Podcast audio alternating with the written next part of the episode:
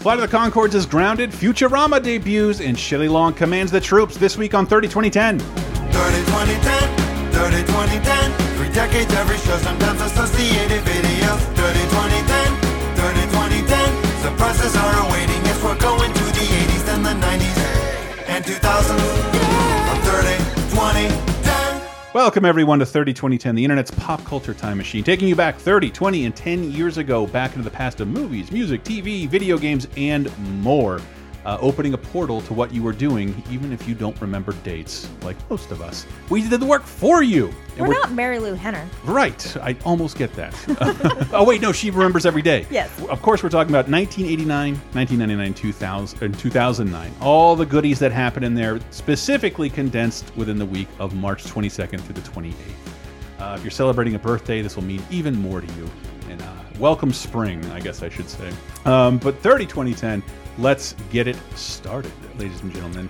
I'm one of your hosts, Chris Antista. I'm Diana Goodman, and I hope my next leap will be the leap home. Oh. Uh, it's me, Sarah, and I can do the frug. I I know you're if you're excited as I am to figure out what all that means. You should stay tuned, people. But let's begin as we always do because we have some huge 1989 news to kick off the show in our in our 30 segment. 30 years ago this week on the 24th of March.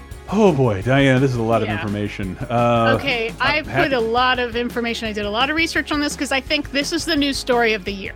Yeah, Yeah, I agree. so- So sure. we need to talk about the Exxon Valdez. Yep. Uh, the super tanker, the Exxon Valdez, hits a reef in Prince William Sound in Alaska, spilling 10.8 million gallons of oil.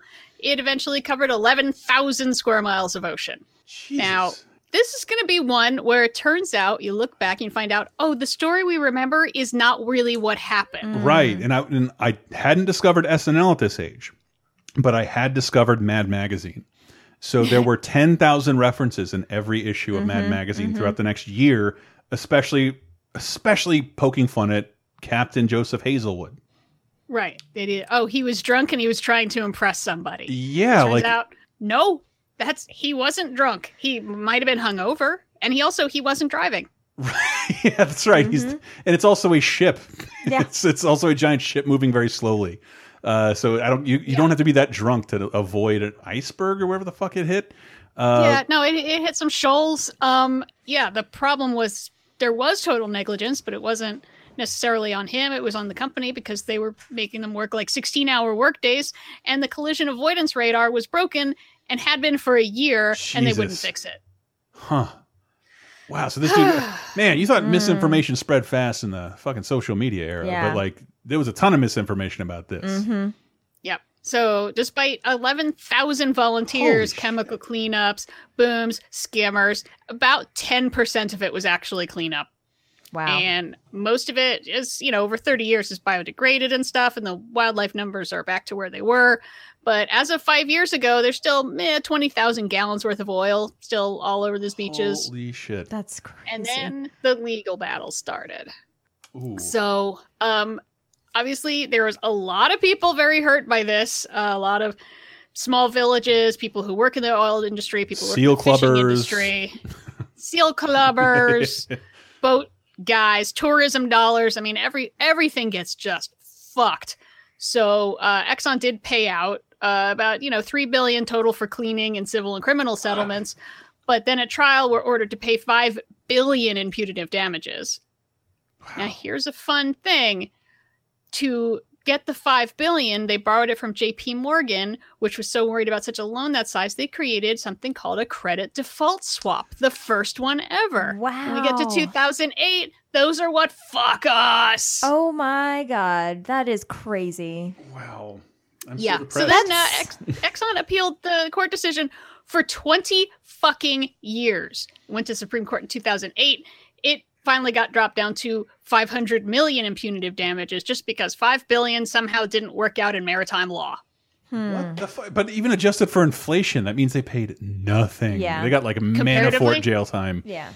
Yeah. Good lord. It's like, yeah, there are people probably should have been in jail for Mm. that. I mean, whoever did whoever knew about the collision warning system being broken and being okay with it, like You guys should probably be in jail. Yeah. And I mean, this is uh, it's a side note to that. As I remember, as a little kid, like um, Exxon was one of the biggest American oil companies, Yeah. and Definitely. they stopped advertising. Mm-hmm. And I think a couple of Exxon stations like changed their name mm-hmm. because their name was fucking Poison, mm. Poison. Because we, mm-hmm. I grew up with a ton, like the Exxon Tiger. I think Yakov Smirnoff did ads for them, and it was just silence. And I've never seen an Exxon ad ever again.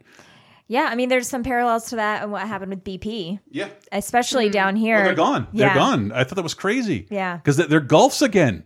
Yep. Because Yeah. it's Wow. so it's so nuts. Ironically. Yeah, in Florida there was another oil spill from BP, and they, they BP British Petroleum took over all the GULF stations, and they all changed back Mm-hmm. semi recently because BP's name is poison. Ah. There's a fun Yeah. thread right now on the LTC on Facebook Mm. about what is the first news uh, event that you remember as a child, and I'm pretty sure this is it for me. Yeah, this might be it for me too. I think this is the first one I really remember. Huge. And yeah, it was the worst oil spill until the Deepwater Horizon. Right. Wow, and, it's, and maybe it wasn't the first one that I noticed, but it was just like so ongoing. Not only Mad Magazine, but like every single like uh commercial break in Nickelodeon. We're doing our part to clean up the, the oil Mm-hmm. Yeah, spill. because it was a Yep. big thing for kids with environmentalism, really Yeah. becoming a, a big thing for kids that they started talking about in schools and stuff. Yeah, Oh yeah. depressing. Let's hope the Yeah. movies bring us back up for 1989. I think so. Uh, March 22nd to 28th. Uh, maybe, because I, I have a dumb first here. Have I seen Don Johnson, Penelope Ann Miller, and William Forsythe in Dead Bang? When a murder becomes a war, White supremacy. a cop needs an army. And I'd go through a door with you anytime. Don Johnson, Dead Bang. wow. No, this is not the Treat Williams, Joe Piscopo zombie cop thing I was thinking No. of. But a John Frankenheimer film, nonetheless, Dead Bang. What a terrible title. Terrible. title was so bad. I mean, And uh, other reviews are like, it's a fun little action movie. It's nothing special. About but white whatever. supremacists? I'm always happy. Anyone blowing up white supremacists always makes me happy. Mm-hmm. But the title. yeah, hands up. Who thought this was about necrophilia? Yeah. This is a fun title to just keep in your back pocket for the um Doug Benson movie title game where you try to make like a long chain. Like we break this one out, that's a pretty good one. Then you go right into Bangkok Dangerous, obviously. Dead Bangkok Dangerous. Yes, Yeah. I love it. Ah, lighter than, or yeah, Night of the Living Dead, Bangkok Dangerous. There you go. The Curves? next, Liaisons? the next, Liaisons. Yeah, but now you're stuck. Liaisons of Anarchy. the, the next the next the next movie I have a dumb memory of because I think I'm, I'm telling you as a little kid uh, I'm pretty much a child of the Fox network because of The Simpsons and uh, Tiny Toons and Bobby's World and all that shit. It got me watching network television instead of Nickelodeon. And for some reason, the first movie I saw on network television was Troop Beverly Hills. I saw the preview. I'm like, what the fuck is this? This looks so good. So I set my VCR and watched it and like, ooh, oh, I don't like this movie at all. Craig, I like it a lot. Craig T. Nelson and Shelley Long in Troop Beverly Hills. Mom's gonna be our new troop leader. Who are you? Uh, Phyllis Nefler, Troop Beverly Hills. Now she's changing her style Well, girls, are you ready to rough it? from Rodeo Drive I can't let you take the girls out there alone Why not? because you get lost in your walk-in closet. to Cookie Drive. That jamboree thing sounds fabulous. My troop is definitely going. What is a jamboree? From room service this is what you call roughing it? One bathroom for nine people? Yes. to public service. Today I am here to demonstrate for you CPR. Lie down and open your mouth. Last time I did this, I got more than a patch for it. And from Ew. I, I, I cannot. I feel like this should be Lisa Kudrow. For Oh, some reason. I could see that. Yeah. I could see that. I could see them remaking this. Yeah. Yes. They shouldn't though. Because yeah, probably not. honestly- I don't think it's the time to idolize this type of person. Uh, they wouldn't be that funny. Yes, although the Girl Scouts are having a great moment. So yeah, is it cookie time? it's cookie time. Cookie time's good. And yeah, I mean, the Girl Scouts are great. I was never a Girl Scout. I always wanted to be, but it just never lined up for me. But the Girl Scouts are a very admirable organization for sure. Yeah. Um, oh, see, now this, I'm, I'm stuck in the opposite position where it's like I was a Girl Scout, but I wanted to learn all like the camping and knot tying shit. So I wanted to be a Boy Scout. So I am Mm. so jealous that girls can be in the Boy Scouts now. See, I, I got fucked over. Well, I- my friend got fucked over. My Mm-hmm. dad put us in the hippy dippy Indian guides, the uh, Ah, less yeah, that's what my brother Republican did, yeah. version of boy. Mm-hmm. It, there's the Indian princesses for the girls, and I, they were attached to the YMCA, which Mm-hmm. the. Uh, it's 89. Why not talk about the YMCA? They're almost gone. Yeah. So like the or, that organization is dying or dead or Mm-hmm. has spun off from the YMCA. So I, we went to put my friend's daughter in it. It didn't exist, Mm-hmm. and it's only the Girl Scouts left. And the Girl Scouts is a much better organization than the Boy Scouts. Once I ran out of Indian guides, I Oh, yeah. joined the Boy Scouts, and I fucking hated it. It was Mm-hmm. awful. I quit or I got kicked out. I forget. Yeah. This is a, such a fun little Sorry, movie. Troop Beverly Hills. It definitely has, I think, a big place in a lot of millennial girls' hearts for Oh, sure. see that. I think Yep, this I heard from people already saying, like uh, on Twitter, saying, "Oh my God, you got Troop Beverly Hills coming up. That was a sleepover staple." exactly. Like, mhm. Mhm. Yep. And it had been a while since I s- I had seen it, so I watched it recently, and I'm sorry, it still holds up as like a pretty cute, fun She seems like little a fun movie. character. Yes, Fun 80s movie. Absolutely, mm-hmm. really leans heavily into that 80s mm-hmm. materialism, and if you, you know, it's just it's it's super fun, and Shelley Long is gorgeous in it. Like she is just luminous, She's great. hilarious, She, she really good. Her costumes are fantastic. amazing. Like, oh, I love every dress she comes out in. It all looks like something you could wear today, too, by the way. And Craig T. Nelson plays uh, the dad slash her soon to be ex husband at some point. Um, and he's just looking like your friend's handsome dad when you were growing up, you know? like he just got definitely looks like a dad, but you know, a little more handsomer than the most of the dads you see. Handsome Frankenstein. Yeah. Yep. Um, and we got a bunch of child actors who end up Yeah. doing stuff. We got Jenny Lewis, Kellie Martin, Tori Spelling, Carla Gugino. yeah. What the I did not know she was a child What? actress. I did not know Yes. that either. But Jenny Lewis has a song. It's either Rilo Kiley or it's Jenny Lewis's like side like solo stuff called The Frug where she goes through because like one of the famous sequences in the movie is where she as part of the dance badge she teaches them all these like um popular dances like the mashed potato and the um the oh what's the other one like the twist and Uh, stuff the And- twist, the pony. the yeah. pony. That's what I was trying to think of. And also the frug. And so there's a Rilo Kiley song called "I Could Do the Frug," and it's very good.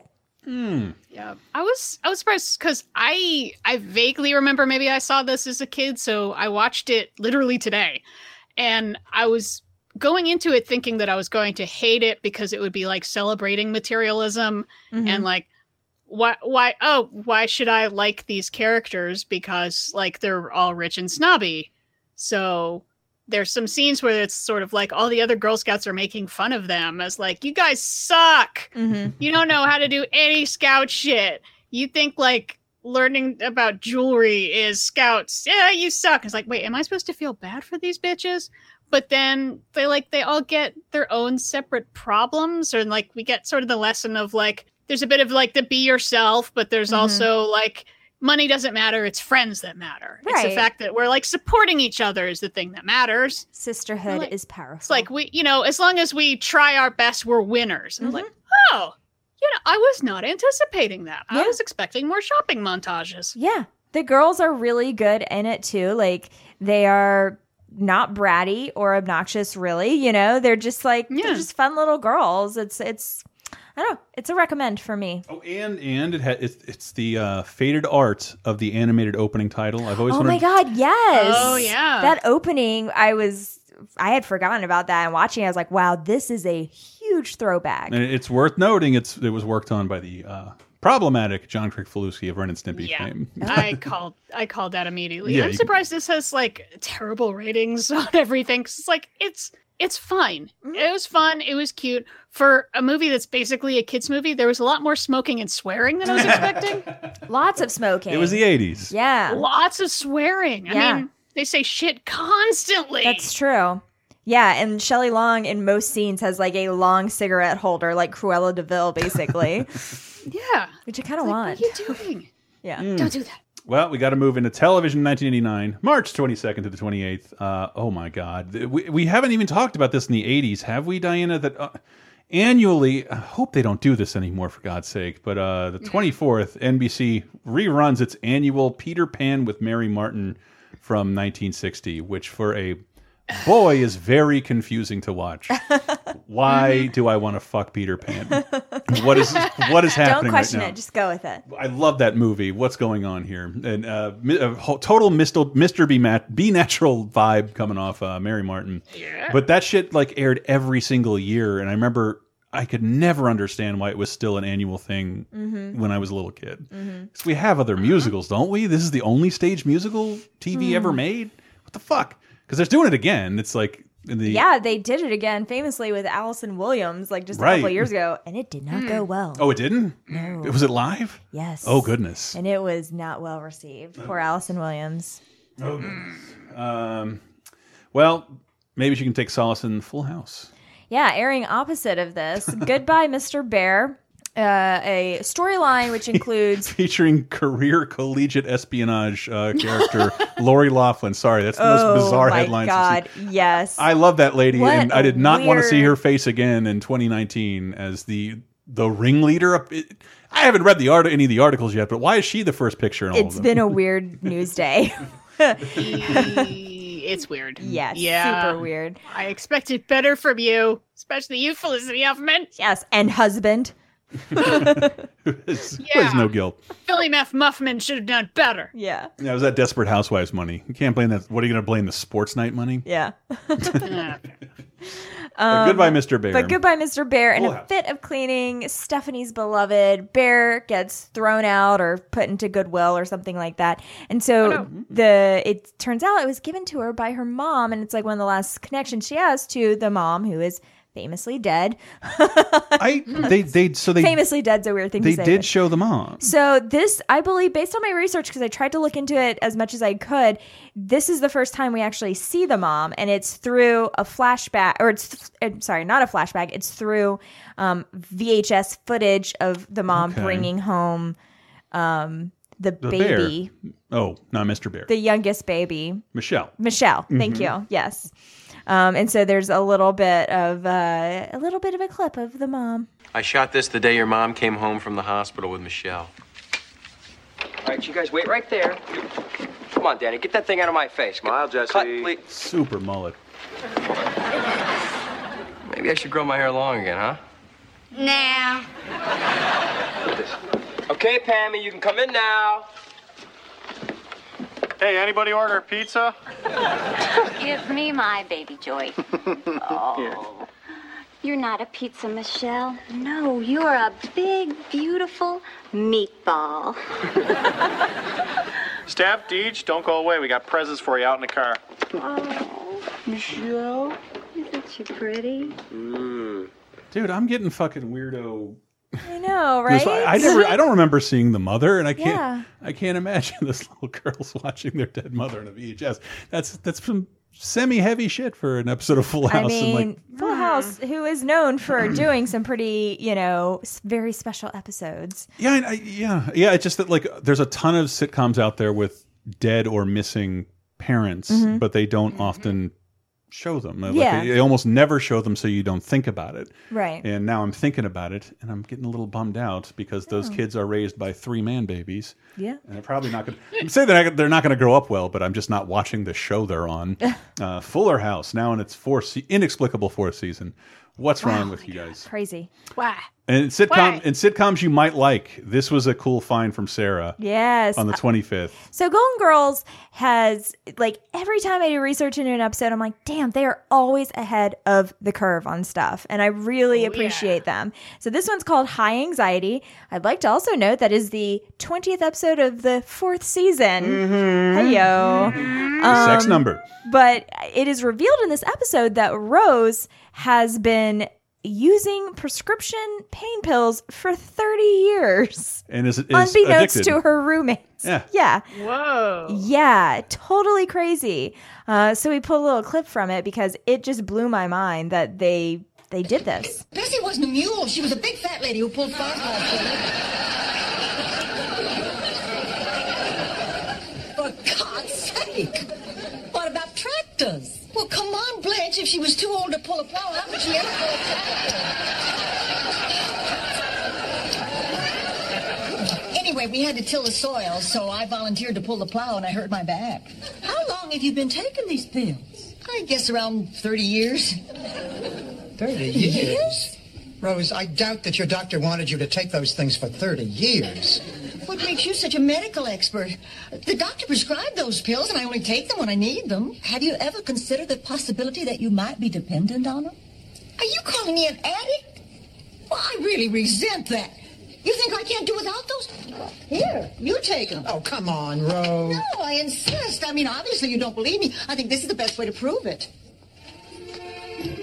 And yes, Yeah. later that night, she's rooting through the cabinets, and it's a ser semi-serious episode of the Golden Girls Yeah. for something we're talking about now. And then later in the episode, she goes to rehab for 30 days Mhm. and comes back. Yeah.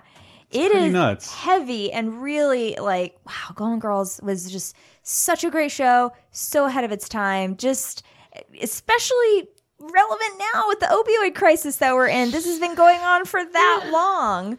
I mean, it's wow, what a crazy, awesome episode for them to put out. Yeah, for real. It, um, Yeah. Jesus. And uh, on SNL that same night, Mary Tyler Moore hosts with a special guest, musical musical guest Elvis Costello, his return uh, to SNL after a 12 year ban. Uh, And one of the very few guests that are mostly musical guests that are banned. Mm. I think there's like Adrien Brody, Steven Seagal, uh, the replacements, and who else? Who am I forgetting? What, so Uh, why was he banned though? because uh, we played a clip on it from this show because it was referenced in one of my favorite things that you can't find anywhere the SNL 25th anniversary. Mm. Um, but it's it, Elvis Costello was supposed to play a certain song that both the record company and Saturday Night Live had agreed upon, Mm-hmm. and he he fought it, he fought it, he fought it, and he lost. And it- you're playing this song, and he's like, "No, I want to play this song."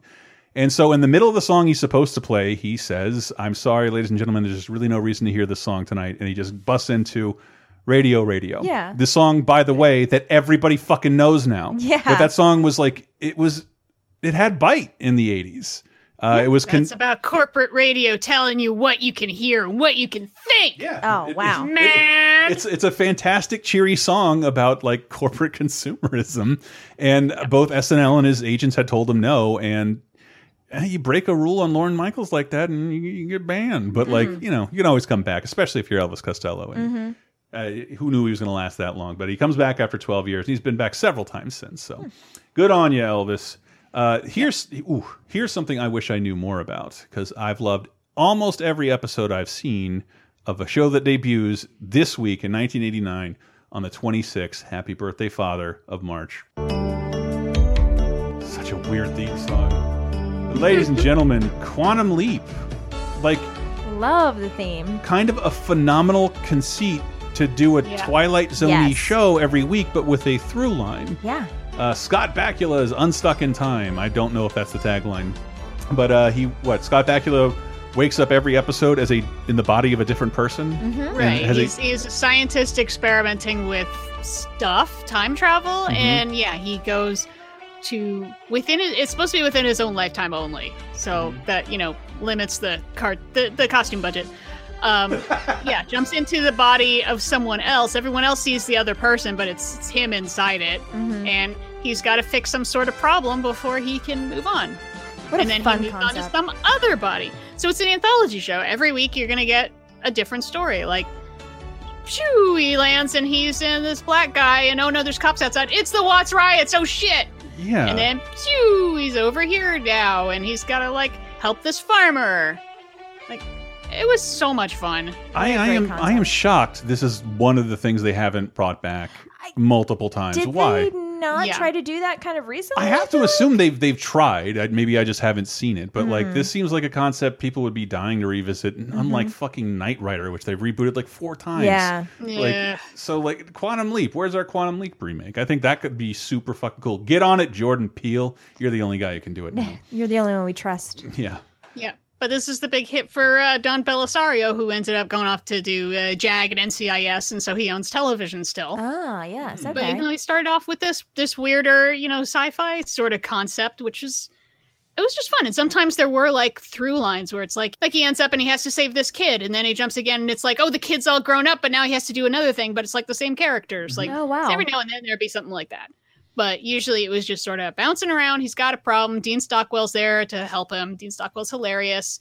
And yeah, this is just a fun show. I I don't know where you can watch it now. I didn't it didn't really go into syndication that much. It hit 97 episodes out of the magic Oh, 100 yeah. after Dang. five seasons. You but can sque- squeeze three Christmas specials out. it was on Sci-Fi Channel for a real long time before Mm. they threw the Y's in yeah, their name. that's a good place to put it. It was sort of it was pretty popular, but it is sort of like a nerd. It, it's the nerds are the ones that have held on to it. I know, and I feel that that's so crazy because every time I watch an episode of it, like other than the premise, there is nothing sci-fi about any of these episodes. Mm, like, not really. at all. Like Yeah. it, it's it should work for everybody. And uh, yeah, baffled they haven't tried this again in a big in a big way. Because God, could you get some cool guest stars now Mhm. Uh, and make the show mostly political? Come on, it could be super fun, which they did every once in a while. But that oh no, that is not it for television because there's a TV movie that airs on the 27th called with Barbara Eden and Hector Elizondo and David Kaufman called Your Mother Wears Combat Boots. Yeah. Which I remember the tail end of that being a, an insult people would scream at one another. Now I'd be like, your, your mom's cool. Yeah, yeah, she's Antifa. Mm. Yeah. that's why she does that. Yeah. uh, but yeah, that that TV movie airs on NBC, and we don't know anything about it. I can Um, give you a quick rundown Oh, that uh, Barbara please. Eden's son, David Kaufman, uh, goes off to college and then ha- about halfway through his first year decides no, instead he wants to enroll in the military. I think the army, and uh, doesn't tell her, and so she finds out, and as part of going the, off to army, mother. yeah. so she tracks him down and finds him and poses as an AWOL soldier. Uh, basically takes someone someone's identity and uh, decides to also enlist so she can be part of his life still. Sounds like a real nightmare situation. Oh, and I just, I just uh, real quickly breezed the derivation of the insult. Ah. It was a 1940s put down when uh, you were poor because they had plenty of combat boots in supply following World War II. Meant you were baroque, so you had to take government shoe All handouts. all right. Mother wears combat boots. It is. It's not shockingly to me a butch lesbian thing. That's I, that's really what I thought it meant. hmm Yeah, Um, I thought. Yeah. Oh, okay. and there you go. See, that's what happens. I'm a '90s kid. I thought immediately Doc Martens and boom. Uh, Yeah. But games of uh, 1989. Let's just say game. Uh, you can see us play this on the on our YouTube channel, youtube.com/slash LaserTime, several times. Friday the 13th, the video game. No, not the one you're playing right now on your PS4, PC, or Xbox Ones. Uh, the LJN one that was confusing as shit until I met a magical man named Dave Rudden who co-hosted Elm Street Nightmare Season 2 where we talked all about the Friday the 13th series on patreon.com slash lasertime right now. Uh, it, the game doesn't tell you in any way how to play it, but it makes total sense once you understand it in the logic of the Jason universe. Hmm. Your campers wandering around a campground and Jason is out there somewhere. There are little hints. There's it doesn't mention this in the manual. There's no tutorial, but uh, obviously you're a camper, so you can't really kill Jason. But there's ways to get away away from it and eventually kill him. But it was so maddening because like it was just this non-linear, random thing where Jason shows up and kills a bunch of your campers. But Mhm. Dave knows how to play it. Wow. it's it's he's paid enough attention. He knows it's not. He knows it's Friday the Thirteenth. Uh, but yeah, check out that stream. Uh, YouTube.com slash lasertime. In addition to tons of streams of the new games where five year old children scream into microphones and are playing this M rated game for some reason in the middle of the day. Oh, Uh, my. 1989 music. Uh, March 22nd to the 28th, we got some new releases. Uh, Make Them Die Slowly by White Zombie. White Zombie was around in the 80s? Huh. Uh, Brain Drain by the the Ramens, the Ramones, I know. Uh, Larger Than Life by Jody Watley and Alannah Myles, self-titled debut. You know what song comes from that Alannah Myles self-titled debut? Really Absolutely get not. to it. It's gonna hit number one. Oh man, I love that song. I love that song so much. Man, I don't know what you guys are talking about, but I can't wait to know. uh, it will go out with uh, Living Years by Mike and the Mechanics because that this is song, number too. one. Uh, so stay right there. so cheesy. The song is so cheesy. We get all the best cheese in this segment. I remember, but I mean, it also it'll get you. The Mm-hmm. song will really sneak up on you. I don't know. I had to. I remember in seventh grade for English class, we had to diagram. Uh, because you guys, songs are just poems set to music. What? Yeah. So we had to pick a song and like diagram it, and that was the one I chose. in seventh grade. I didn't have a ton of friends, y'all. You did. You had Mike and however many mechanics. And that's what'll take us into and the my 90s. dad, obviously. So enjoy, enjoy Sarah's sadness, and we will be right back. Next time you see us will be in 1999. So stay right there.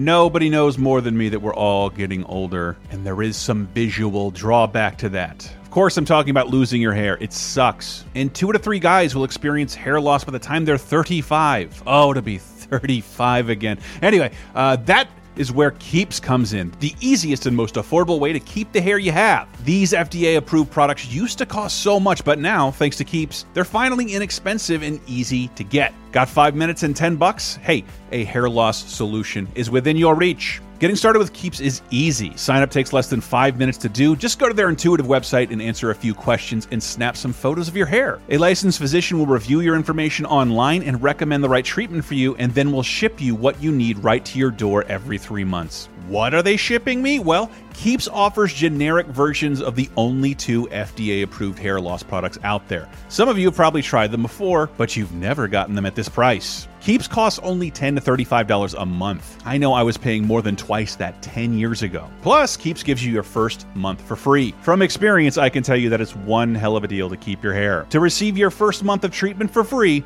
go to keeps.com slash laser. That's K-E-E-P-S dot com slash L-A-S-E-R. That's a free month of treatment at keeps.com slash laser. Keeps. Hair today, hair tomorrow. Black, black, black, black, black. Take you there. Gotta take you there. Gotta take you there. Black, black, black, black.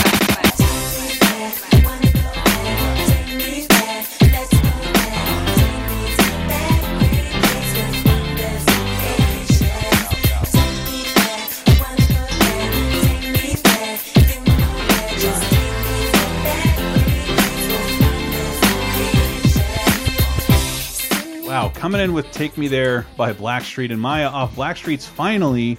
Is it, this is from Blackstreet's album then, mm. Right. not last year's the Rugrats movie.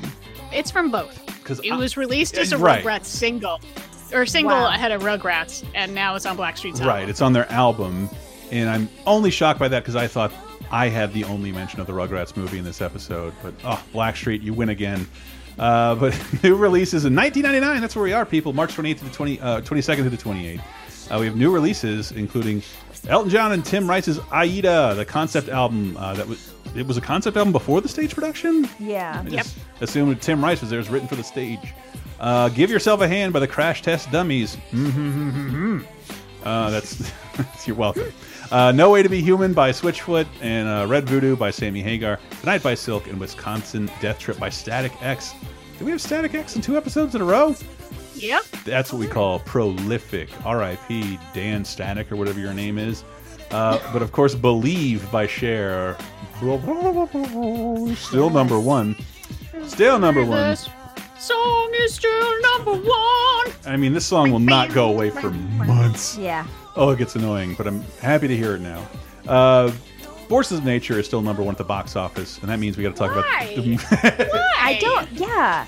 I mean, compared to everything else that came out this week, that has the broadest appeal. Unless you want to watch Yeah, I guess. Guy Pearce force fed his friends. Yeah. Uh, It's okay. but yeah, March March date movie Ravenous, right? March 22nd to the 28th, 1999. Force of Nature is unstoppable. It's a force of nature, uh, a real message in a bottle. No, that was that was from a few weeks ago. Hmm. Uh, no, there's new movies out, and they're all not good. Um, Nope.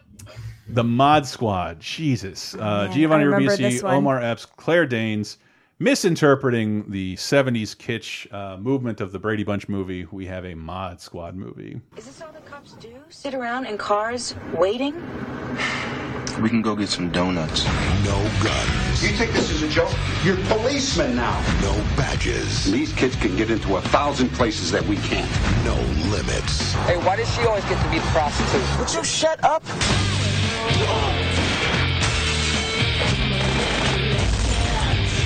The Mod Squad. Damn it! Where'd you get that from? Dude, it's my dad's. Rated R.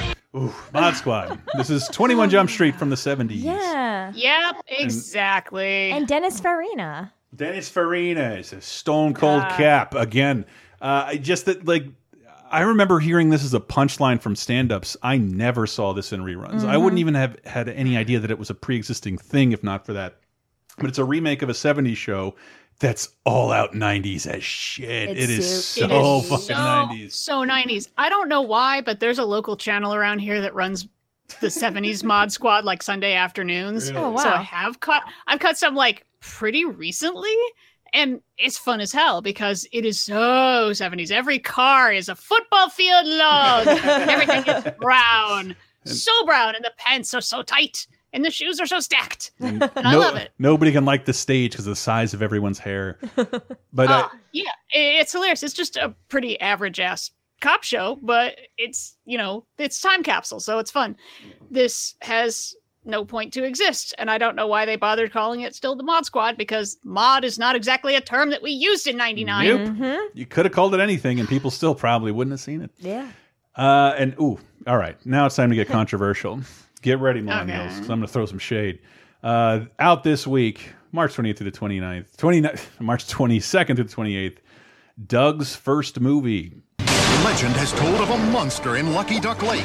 Something bad behind me, isn't there? Can Doug face his biggest adventure ever? He's not scary at all. Can Doug save the dance from the evil guys out to destroy the monster of Lucky Duck Lake? And tell Patty Mayonnaise how he really feels? Oh, man! All your questions will be answered in Doug's first movie, rated G. Ooh, Doug's first movie. I love Doug. Me too. The uh, Nickelodeon show. Mhm. Uh, somewhere after what 1993, Disney bought Jumbo Pictures. Jim Jenkins, Jumbo, the the guy who created, he bought a studio that made makes Doug, and Nickelodeon's Doug became Disney's Doug. They aged all the characters up, changed all the voices, kicked Billy West out. Uh, Fred Newman got to stick around. If you're a Jesus Prairie Home Companion fan, I didn't even know this until recently the the voice of Skeeter and all the sound effects and the music and the transitions because all the all the music is like spoken word. Do, Oh, do, yeah, yeah, do, yeah, do. yeah. And then when they flash back, he someone goes, Oh my god. and that's god. the guy who does the sound effects on Prairie Home Companion. He- Okay. and he's the voice of Skeeter. He's the only one that stuck around, but like they changed the character models, they aged them up a little bit, they cut everybody's hair, gave them different clothes, and aired on Saturday morning when I wants that. yeah, I was still kind of ready to watch cartoons at like other times of the day, Mm-hmm. but not Saturday morning. So there's like half of Doug's existence I have no knowledge of, Mm. and that's what the, that's where this movie came from as a straight to video film that they had no inkling of putting in theaters until the Rugrats movie kicked the shit out of the box Ah, office, and it got mhm. elevated up to theatrical status. Never saw it, and I I I, I didn't mean it like. Yeah, I guess I didn't have much shade to throw, but uh, I did not like this version of Doug, but then again, I was uh, driving and smoking, so like Doug didn't have a lot of appeal to me at that age in general. But it's just so weird. There's like two different factions of Doug. That is strange. Yeah, Hmm. the ne there's there's a T and G of Doug. I don't like it. but with all the same Well, I- characters. I have no skin in this game because I was in college and I Mm-hmm. never watched Doug. So, would you like me to like broker the Peace Summit? Yes, that would be great. Please pick a good location. I'm dying to get out of the, this state for a little while. Uh, Uh, I was thinking the Korean DMZ. Sure. I'm in. Loser has to live in North Korea. Oh boy. Whatever. Could be worse. Choose wisely. I, I'm alone a lot. I- It's fine. Uh, in this movie, I, I don't know why I was always really mean to this movie because I thought it ripped off the Truman Show. Yeah, me too. Uh huh. But I'm. But no, Mm. it did not. It, it, it's impossible. It's a parallel thought. Of course, everyone's seeing the rise of reality show programming. Of course, they're going to want to do something like this. So, and uh, Ron Howard did. Uh, Ellen DeGeneres, Dennis Hopper, Elizabeth Hurley, Woody Harrelson, Jenna Elfman, and Matthew McConaughey and Ed TV. Ed was an ordinary guy who agreed to put his life on TV. Morning. Mad. 24 hours a day. Now, Hey. Hi. We are go for sex, people. Oh! oh. The whole world can't stop watching. Oh, this just keeps getting better, doesn't it? From the producer of Liar Liar, Ed TV, a new Ron Howard comedy. The guy hasn't had sex in six weeks. What, like we have? Rated PG 13. Yes, yes, I yeah, do. haters gonna hate. I do think, and this is we're in the '99 segment. What show would you watch? The Truman Show or Ed TV? Hmm. And I'd probably say Ed TV. Yeah, probably. I I, think so Yeah. too. I think It's, there's, there's something it's less icky. Of a There's some controlled environment. He's a regular guy just out in Mhm. San Francisco, as opposed to being this hyper controlled environment, like Yes. the Truman Show. having icky, icky contractual sex with his slave wife Laura Linney, uh, which, Yeah. which is uncomfortable to think about because it does. They do mention in the Yeah. movie. Mm-hmm. Uh, Did she get like a SAG bonus for that? I mean, is that part of the union contract? all they say is that they turn the lights out. We never see anything. So either nothing's happening for Truman, or there's like a, a stunt Yeah. person. Oh goodness! Oh, Try not to think about it. Try not to think that about it. That brings in some horrific implications Uh-huh. as well. Wait, Uh-huh. Where does he get the idea of what does he know of sex? Maybe she's told him that sex is something else, and he have nowhere. That's what I was thinking. if that's true. I think that's the safest way out- place to land there. Yeah, it turns out you make a baby by I hand you this fleshlight and I put in earplugs and I go to sleep. Yeah. Sounds great. Ah, yeah, we're men. You could probably get away with that. That'd probably be fine. Yeah. Look, the Truman Show has has a lot heavier philosophical questions than Ed TV does. That's I true. can imagine. I That's can true. imagine. That's true. You just, you guys, just keep living Yeah. on camera. Yeah. JKL. And ladies, if you don't want to do it, turn out the lights, warm up a watermelon, just throw it in the bed. That's how you. do it. then that's Don't throw it too hard. Yeah, don't throw too hard. And that. also, how I've where had do you some find accidents. a microwave that big? you got to use the oven, baby. Oh, Um, Oh.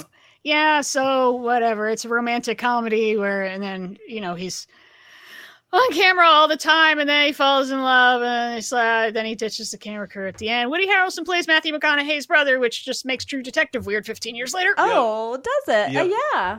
Because they're both they're both sort like- of they're, they're like Woody Harrelson's just an uglier version of Matthew McConaughey anyway. Hmm. And it's Yeah, kind of. it's true. Yeah, they seem like they could be brothers. Oh, mm-hmm. they totally seem like they could be brothers. Uh, and it's so weird because at this point, I was sick of Matthew McConaughey. I came mm-hmm. around. I came around years to- ago. twenty yeah mm-hmm. twenty years ago. Like time to kill two years, two to four years. I was sick of Matthew McConaughey, and I didn't think he was a good person to lead a comedy. Even though now I think it's a brilliant idea. He's cyclical. Mm-hmm. Yeah. Like we go in phases with Matthew McConaughey. He gets he gets oversaturated. He goes away for a little while, or he does some prestige thing. We like him again. He gets saturated again. Dude, what? Mm. Sorry, I glanced ahead at television of 1999. Yeah. March 22nd to the 28th. Um, from the Who Asked for This Files. Yes. Yes. a Ally McBeal special called The Life and Trials of Ally McBeal. I'm guessing a clip show with cast interviews hosted by Bill Maher. Why does he keep popping up on this show? I don't know. Who he was asked for this? everywhere. Yeah. He was Are they in the avocado jungle of death? I mean, it's the only way. I None of this it. makes any sense because he would have been an ABC at this point. So like, why is he even here? Why Bill He's Maher? probably just a big fan. that I don't think he's a big fan of anything but smugness. Well, Ally McBeal's kind of a smug movie or smug show. All right, that makes sense. I bet he's friends with David Kelley. Oh, also that that's probably what's going on. Yeah. Uh, but that airs on the 22nd. On the 24th, this, god damn it. I feel like this this this spawned a bunch of jokes that kids won't get from like the fucking critic Mhm. or uh, I don't know comedy of this era. On the 24th of March, uh, the show called the show. It's like you know Yeah. debuts, and that's the title. And I wish I could have found a promo for this because I remember there'd be promos for this like in between like fucking Home Improvement or Mhm. something, and like they could never nail how the promo guy was supposed to say it. It's like you know, and like his voice would crack, or like it's like you know, and like you could tell like somebody gave him a note. Uh-huh. Like that's not how you say the title. Then why title it this? Why title it something in a way where you have to say it correctly? Yeah. It's like you know. I, I like to I, I like to conceptualize a list Mhm. of things that are named things that are confusing, and this would be on it. It's like you know, Yeah. whatchamacallit, the candy bar. Oddly, would have been a good name for Seinfeld. Yeah, It's like, you know? It's like, you know. No, I think it's a bad name for anything. it is. It truly is. Yeah, I concur. The Who, the band. on. These are all confusing names for things. Concur. Oh, but no, are you confused between the Who and the Guess Who? Also that. Did you know that there's a band called Guess Who? Because that's just to fuck with you. Yeah. anyway, it's And- like Also, you know, the but it had band- Jennifer Grey on it as herself. Also the band, the band. Hmm. You really need to see this Animaniacs clip I got for you. It's really good. Oh yes, that's like one of my favorite things ever. It's really good. I'm gonna Oh, make sure to show mean, it to her As a child. I was I was getting all these jokes and I was blown away by. Oh my god, the Animaniacs are doing a Who's on First thing with all these '60s bands. At Woodstock. That I love. Oh my and, god. and literally at the end of the bit, that's like three minutes. Uh, they manufacture their own applause because they deserved it. It's- I'd be very into that. It's like, do you see the band on the stage? No. No. Who is the band on stage? No. I'm very into that. Yes, I do. the name of the band is Who. Yes. Yes. Yes. No. yes, Yes, is the band on here. stage. Yes isn't here. No, yes isn't here. Uh, it's a really good bit. Really good bit. Speaking of great comedies, um, yeah, I, I'm so I'm so happy to have two of my favorite shows debut in one week. Yeah. I didn't I didn't I didn't even realize because actually I was not into this show till much later. Hmm. I got it on an eBay bootleg uh, that I purchased with the help of uh, your husband, Sarah, Mhm. trying to get every episode of Mr. Show because when Mr. Show times were good for Mr. Show, they had a deal to help produce another show. Uh, so they chose somebody who had guest starred in a lot of the first season of Mr. Show, Jack Black, and his buddy Kyle Gass, Mhm. to make a uh, show out of Tenacious D. And it was in the adult swimmy format. Like every episode was uh, about 11 minutes. Uh, there are very few of them. You can watch them all. I think they're all less. They're all on YouTube, and it takes you less than an hour to watch. And I think they're fucking beautiful. They're live action cartoons with silly songs, and they're just great. That's awesome. Paul F. Tompkins looking very put oh, out. it all. Oh my god, it's all coming around. Another HBO show we get to talk about later. I know, it's an with odd funny bookend. Songs An odd and bookend. two guys with guitars. Oh my god. Because HBO canceled this pretty abruptly, and I'm uh, I'm pretty sure they live to regret it because there was a time when Mhm. Tenacious D was fucking huge. They like when MTV was still a thing, they had like the number one video on MTV, and HBO's like, yeah, we had him, we had Tenacious D. Uh, but I just had a little clip of the first episode. Maybe it's called Inspirado. I can't remember. It's all about them trying to write a new song. And back in the days of Napster, when I would download stupid sound clips and have them open up my computer, uh, this this was for some reason one of them. Tr Tenacious D trying to figure out a song. Let's kick it. I'll say kick it, and you'll just kick it with a tasty groove, okay? One, two, three, kick it. Kick it. Come on. God damn it. God, Kyle! Could you one time kick it? What the fuck? Jack, don't put it all on me. I've been sitting here waiting. Okay, we've got a crucial clutch cargo gig coming up, Kyle. You cocksucker! And this is like God, I love it. I think is has High Fidelity out yet? Yeah. I remember bringing. I was able to bring like Yes. every episode of the season one of Tenacious D, a tape of that around to everyone's house and blow people's minds. Like, who the Mhm. fuck is this guy? And it was like, Jack Black. He's probably going to be really famous someday. I went and saw Tenacious D and Orlando. Uh, I was obsessed with Oh, Tenacious we got D. high fidelity next year. Right. So like no one really knew who this guy was, but like uh again I had these bootleg eBay eBay tapes and they found every piece of footage with Jack Black and Kyle Gass that they Mm. from every movie they've ever been in. They were part of Tim Robbins Actors' Gang, so they're like everything Tim Robbins ever did is uh, like Jack Black and or Kyle Gass is in. Mhm. Uh, most notably Bob Roberts, Jack Black playing a very young, yeah. obsessed I- with a folk guitar. And for some reason, Biodome. Biodome. They're both they're both in Biodome. Uh, For some reason. Cradle Will Rock or one of those movies. They're both in that. Mhm. They're probably vent- ventriloquist and something else. But this is all before anybody knows who Jack Black is or Tenacious D is. But uh, Tenacious D was so good. Aired on HBO Love right after Mr. Show, and it was goddamn delicious. And it was uh, too good for this world. I hope that DVD is still out there where you can buy all of them. yeah, Um, I know I have it. Uh, I did not realize that their releasing pattern was so weird. I thought it was just, well, yeah, there's like six episodes and they just came out and then it, they were gone and they did something else. But it was like two episodes and then like a year later, like three more, and then a year later, like two more. It, it feels so. It technically it's like three years for six episodes. it, it feels really bizarre in a, in a Netflix world that like HBO is this fucking cautious. Mhm. All right, you get no longer than 20 minutes spread Right. over four episodes. We're not made of money. Uh, that's so weird. Like if you have a commitment, commit. HBO, damn it. Mm-hmm. Uh, But also out this week, not as good. But I like talking about Norm Macdonald. Did a whole Laser Time episode about it. And you should listen to it because we talked about the show briefly. The Norm Show. Norm gets his own sitcom on uh, ABC, I believe, where he plays a social work, uh, a, a hockey, a disgraced hockey player who is doing social work as community service. Oh, a no. very short-lived sitcom premise. Oh no. and just a dumb clip from it because I like Norm, but it's very, very sitcom-y. First episode.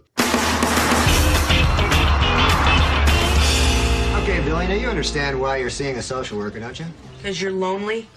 Yeah, lonely. That's a good one. That's pretty funny there, Billy.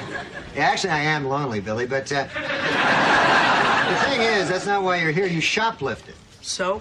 So it's a crime, and your foster family doesn't know what to do about it. Wait a second. You're Norm Henderson, the hockey player. Oh, yeah, yeah, yeah. You're with the Oilers. Right, right. So, Billy, you should understand then that just like in hockey, there are penalties and rules. Didn't that- you get arrested for uh, gambling and tax evasion? Oh, yeah. Well, that was very complicated there, Billy. Uh, you know, I didn't get the forms at the right address. You cheated and got kicked out of hockey for life. Why should I listen to you? Well, for one thing, you don't want to do five years of community service as a damn social worker. That's why. Ah, there we go. Opening, we even have the premise right. Wrapped up in a tight little package. I love you, Norm MacDonald, but not not every aspect of you. I I never bothered with this because I knew they'd rein him in. He Yeah. can't be as filthy as he wants to be. So No way we can get enough crack horror prostitute jokes on the on ABC Yep. at this hour. or or him just yelling about "Ah, I quit smoking. Joe Camel looks like a cock. Uh, TV movie out on the 26th of March. Uh, the Confession. Oh. Uh, this ben, looks so dumb. uh, ben Kingsley, Amy Irving, and Alec Baldwin in The Confession. One is a man of conscience. I want to take responsibility to honor my son.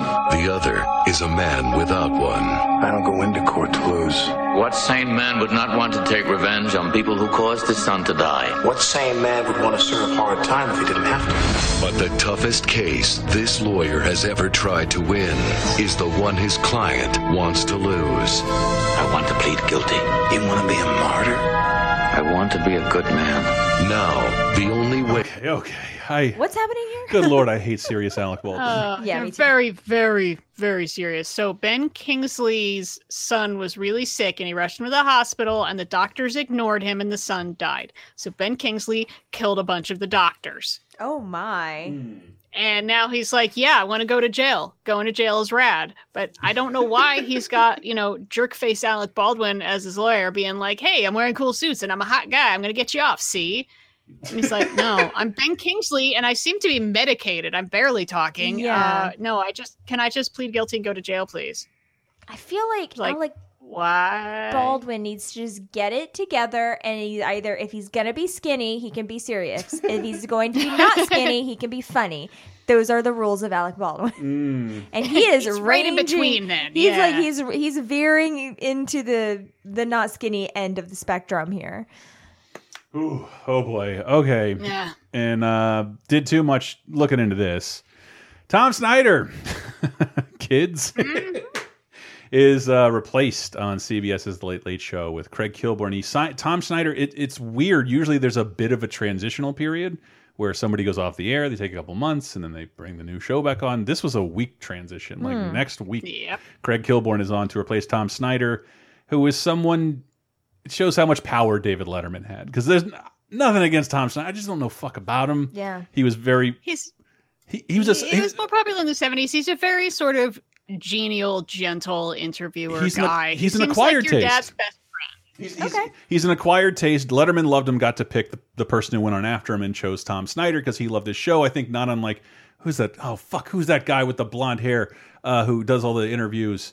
Uh, uh, sometimes smoking Dick Cavett. Ah, yeah. Dick Cavett? Like Dick Yeah. Cavett, who we should call the creator of podcasts, because Mhm. all he does is sit there and talk to someone for one hour. And so did Tom Snyder. And like, there wasn't.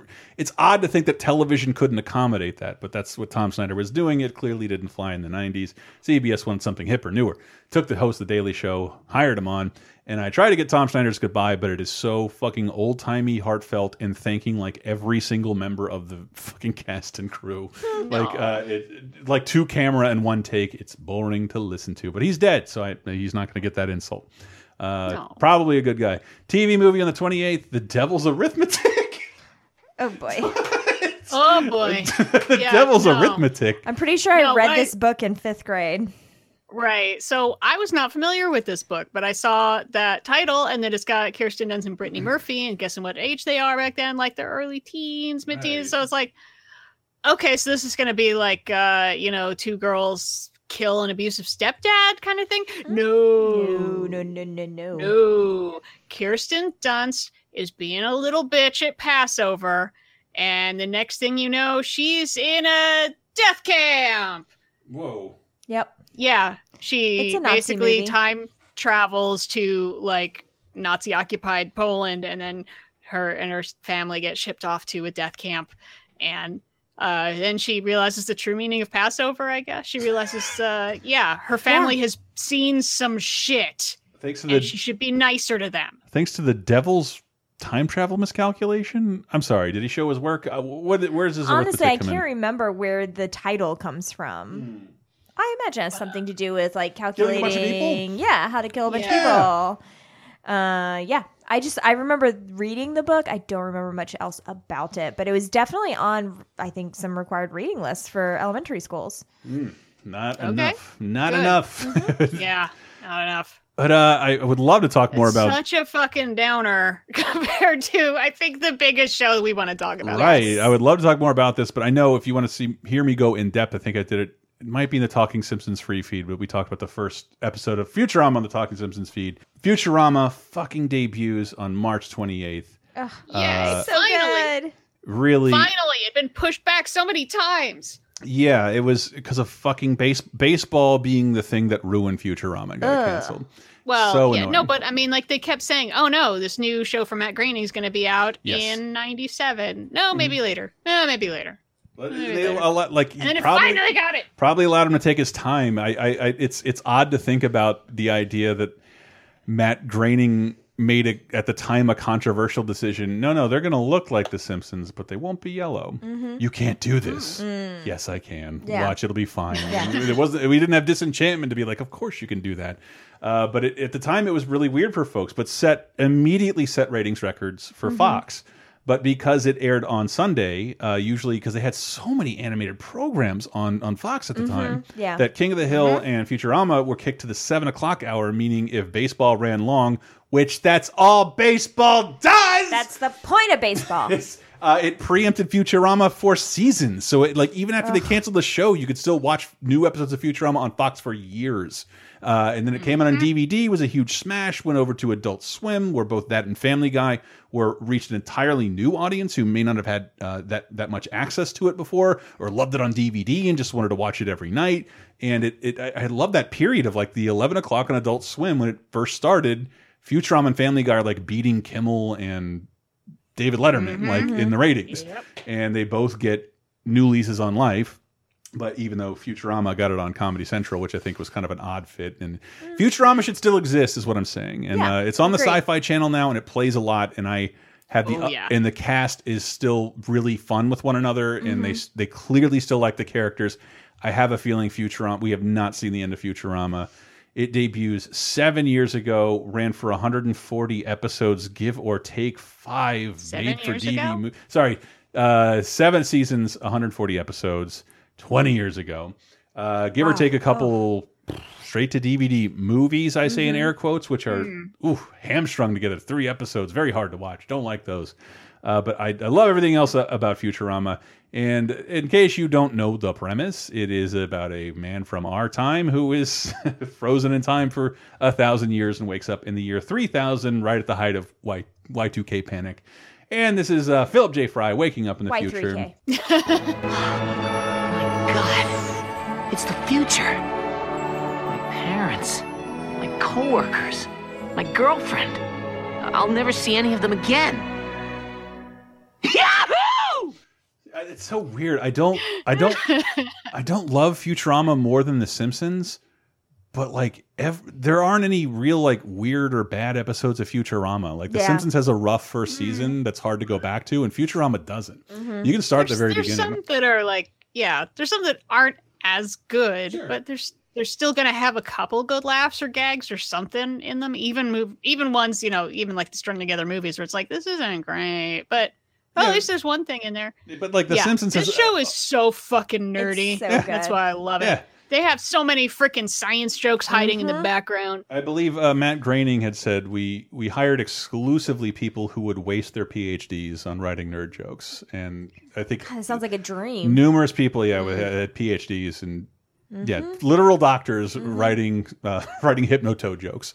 Uh, but I love I love Futurama. It holds up so well, and unlike The Simpsons, it doesn't have a rough start, and it doesn't have a, a ten year lull in the middle. Uh, or anything like that. It's just it's kind of fun beginning to end, and I'm Yeah. I, I really have a good time revisiting it. Uh, I've always wanted an excuse to do more of that. Uh, but Futurama fucking rules, and at this point, it's all well and good. It really Yeah. does set Fox ratings records. It com it's So from the guy who made The Simpsons on after The Simpsons. It's well promoted. It has a good time slot. Everybody's watching it. Mm-hmm. People are happy. It's a it's a good time. And so at this point, no need to lament Fox or anything like that. It feels more accessible to me than The Simpsons does, and I'm not exactly sure why. The Simpsons come at this point will come with a lot of like, you gotta love The Godfather. Like, Mm. do I? This is a thirty year old thing. Like, is it is it gonna work for me? Yeah. Uh, but Futurama doesn't come with any of that, and it's Yeah. it's silly from the beginning. Well, and I guess because yeah, I, I mean, I started watching it in college Mm-hmm. in the early 2000s, and so it doesn't have a lot of baggage that The Simpsons does as far as like. I because I'm always I've always wanted to get more into The Simpsons, but Mm-hmm. I'm always a little bit like, so what's the season I need to start with, and then what's the season I should stop? Mm. I love with? season like, one. I, don't mean to shit on season one. I love it. Yeah, it's always this is like so consistent. Futurama is so consistently Mm-hmm. good that like Yeah. basically watch any season or any episode from any season. Yeah, man, it's great. Yeah, and it's just so fun that it's a show that's so aware of so much science fiction history and tropes that they Mhm. do so much with that. And there's so many, even if it's just a dumb pun gag, that's fine, you know. I really like But the, or whole arcs about you know stupid stuff with you know going to Mars with the Native American Native Martians. Mhm. Um, Uh, doesn't matter. And also, it's kind of a reference to Giant, and also it's a reference to this over here, and also uh, Time yeah, also theory War of the where Fry becomes his own grandfather. Mhm. And- Well, and I really also like the way that they treat their characters. They're Mm. all at heart pretty good, you know, like they're not it's even not Bender, like who's an asshole. Yeah, even Bender, right. Is exactly it's like lovable, pretty good at heart, like not not really terrible characters. And like I'm not saying that's how The Simpsons is, but like other animated shows for grown-ups that we've Mhm. seen and we're seeing, you know, are not really like that, I would say. but it's it's Yeah. it's odd that like There's a lot of heart here. Futurama There's a lot of heart from the first And then. Of course, you were the dog. Okay, And then the why? pathos. Why did you bring that up? Why? I was hoping we could get through this without talking about from that. the from the first episode of Futurama, they're setting up the appearance of Mom as like Yeah. the big bad, Right. And they clearly get tired of her, and Yeah. then and then there's almost no villain in Futurama. It's just that they're all idiots, and the world is weird. and they're going on adventures. Yeah, it's fun. It's Yeah. it's it's it, it. I don't know. It's really really good, and I, I hope I hope there's more Futuramas. So I really fucking do. I had more faith of it faith in it a few years ago, but I've seen them play less on Sci-Fi lately, so I'm Mm. worried. Uh, but we Mm. got to get out of the television shows and into the games. Futurama had a game. There's still one episode buried within that game when it was canceled. There's uh, yeah, there's a game. There, and in between are animated sequences from the original voice cast, and I, it's probably all on YouTube. But real video games that are actually out in this vicinity: uh, Roller Coaster Tycoon, a famous series, yes, where you build your own roller coasters, run your own theme park. How can that not be fun? And uh, back, remember, it's 1999. There are no smartphones, so the Neo Geo Pocket Color uh, comes to take on the Game Boy. It's that that is unleashed in Japan uh, this this week. And let's go out with the fucking Futurama theme. God damn, is it fun? Yeah, uh, love that the theme. extended one. I, it, sadly, you will not be able to see the public domain cartoon at the end of the song. Uh, that's something I enjoy a lot from the opening. Uh, we get back, we'll be in the future of 2009. Stay right there, everyone.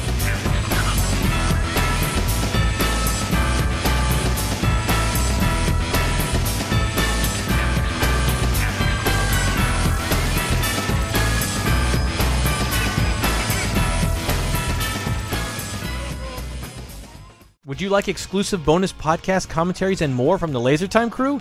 Then we strongly encourage you to support this show on patreon.com slash lasertime. It supports not only this show, but all the rest of the Lasertime Network. You'll get commentaries, play games with the hosts, see exclusive videos first, and receive an uncut weekly ad-free podcast bonus time. Speaking of which, here's a quick taste. But we uh, were all ruined by the Leaving Neverland documentary. Hi, I'm Chris. Who is with me? I think we should take it off the air. Nobody should see it. At its core, what's really disturbing about this is that it is a very typical story of groupies. Oh yes, But everyone is six or seven Right. years old. Yeah. Correct. And that's why it's because he made these kids fall in love with them, and then they fall in love, and he finds someone new, and he fucks mm-hmm. around with. Oh, so No, but like you're mm-hmm. saying, It's I mean so that that's what makes it even worse is that he had to jump through the extra hoop of mm-hmm. tricking the kids' families, Yes. you know, in order to to win their trust, and that just Yeah. makes it so much more insidious. Get Bonus Time, a weekly uncensored and commercial-free podcast every Tuesday, starting for just $5 on patreon.com slash lasertime.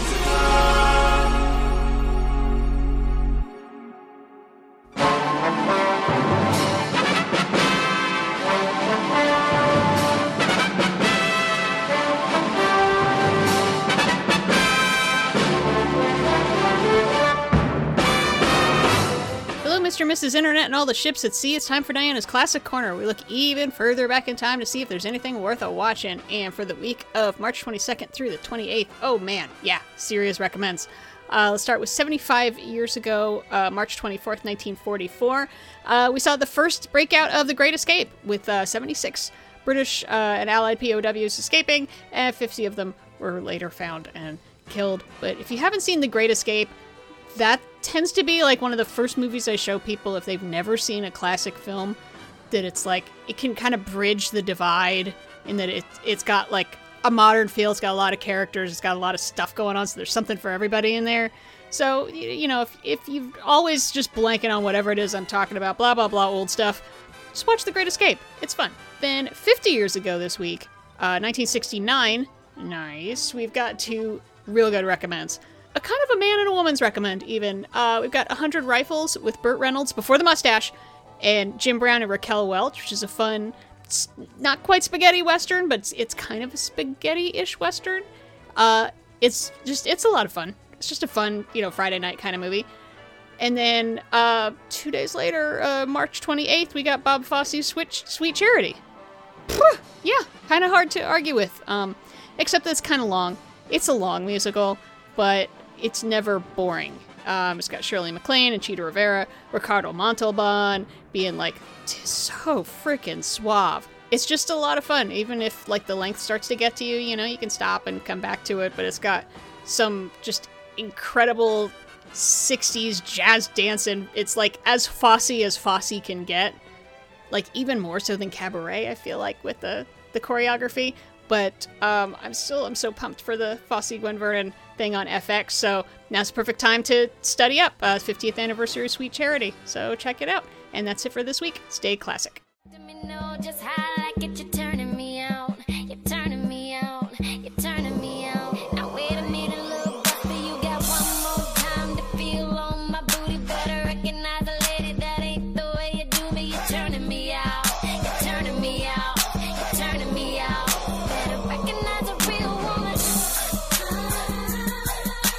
Coming in with Turning Me On uh, off of In a Perfect World by Keri Hilson. I'm going to pretend like I've heard those words before. Uh, welcome to 2009, that's a pretty everyone. good jam Oh, it's not bad. Just haven't heard it. Uh, that's 2009. We're smack dab in uh, the end of March, March 22nd to 28th. We also have new music releases from uh, Roy Scott. Am I saying that right? Um, Junior, Junior. Uh, Approaching Normal by Blue October, Hazards of Love by the Decemberists, uh, Pray for Rain uh, by Jim Jones, Son of a Preacher Man by uh, John Rich of Big and Rich, Blitz by KMFDM, uh, Crack the Skye by Mastodon, Shine by uh, Martina McBride, Metamorphosis by Papa Roach, Yes by the Pet Shop Boys, and Next Level by Ayumi Hamasaki. Bam! Fucking nailed all that shit. Fuck I- all y'all. I had no idea that March was such a busy time for music, but Yeah. all this month it's just been piles of things. It's got you got to. It's a race to come out with the summertime jam. I Oh. really like uh, Blue October, and nobody else is like heard of the band or talks about it ever. Wrong. But Oh, you really? should talk more than the girl I dated that you didn't like because she Oh. listened to a lot of Blue October. Really? She did. Is it? I can't. It's one of those things Mhm. where nobody else I know had listened to it or heard of it, so I can't tell if it's something I should be embarrassed of or not. She's she's much younger than. so well, maybe that, that might be an indication, but I Uh, don't know of what. And uh, yeah, Chrissy didn't care for it. But Right Round by Flo Rida is number one. Uh, number one, uh, March 22nd, 2009, we have a, just a dumb little bit of news, uh, maybe teasing Laser Time this week. Uh, this week in 2009, Michael Jackson's gloves are on display in Times Square, uh, previewing an auction back when people wanted such things and didn't burn them like I might Oh, do to my Captain waited. shirt. Just wait a couple months and they'll suddenly become much more valuable. I like I have a Captain EO shirt that I love and not only can no longer Oh, wear, I might set it on fire. I Uh, listen to Laser Time this week, everyone. I, ju- I threw away two Michael Jackson shirts today. One of them still had his tags on it. I just never got around to Oh. wearing. Let me put it this way. and that reminded me, I have a Captain EO shirt too. I need to throw away. So Didn't throw away my Ghost Dad T-shirt. That one I feel can come back. no. Wait, look. No, I'm it- just saying. Back in 2009, I mean, people knew things and thought things, but also, well, like I said, in a couple months they will become more valuable. yeah, in a couple in a couple months, people won't care about allegations and are just sad. Exactly. They'll just remember the good times. Now, in defense of my Ghost Dad T-shirt, you think there's no appropriate? no, opi- you no, think? I don't want to hear Hold on. whatever comes after Hold the, phone. sentence. You're gonna like this. Hold the phone. Are you ready? the sentence in a vacuum is crazy. Uh, I put that on, shortest pair of short shorts I can find, and I become uh, the only person at Bill Cosby's funeral, standing there in a Ghost Dad T-shirt. Come on, you know that's good. Okay, That's a good photo But it's op. like one of those Halloween costumes you have to explain constantly. no, it's going to be one of those photo ops that people will be talking about historically forever. Who is the fat old dude uh, out there with the Ghost Dad T-shirt? Who's the only? Who's who's the fifth person there? The only white guy at Bill Cosby's funeral wearing a shirt from his worst movie, which is definitely debatable. Um, You could just say uh, you're a diehard Sidney Poitier fan, especially his directorial ca- career. there you go. Yeah, I like I like that he got James Brown speakers, Martin Luther King. Anyway, um, anyway, movies of 2009, March 22nd through the 28th. Uh, prepare to be underwhelmed. No, I don't know. Uh, well, Just whelmed. whelmed, spinning in the butter. Is that is that is that whelmy? Uh, I mean, it's a terrible title. Yes, uh, it is. It's a stage play adaptation with Sarah Jessica Parker, Mykelti Williamson, Beau Bridges, Miranda Richardson. Hey, there she is again. Um, that I guess is is supposed to be about racism in a smaller town, and like every review is just like, "Oh my god, what? Just uh no." No, that it was besides being stagey, it was a really shallow, dopey white person look at, at racism. So like, oh, okay. Mm. Never mind. We can move on. And the Damned United. Is that about footy footy ball? Tis. Tis, I do Tis remember about this. footy. I kind of remember this too. Michael Sheen, Jim Broadbent, Colm Meaney, Timothy Spall, and the Damn United. I did not commit to that accent.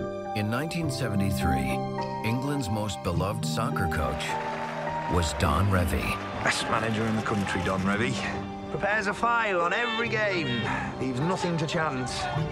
They're here. But one man would change everything. Welcome to Derby, Don. Pleasure to meet you. I'm Brian Clough. Have to beat him, Pete. Beat him if it's the last thing I do.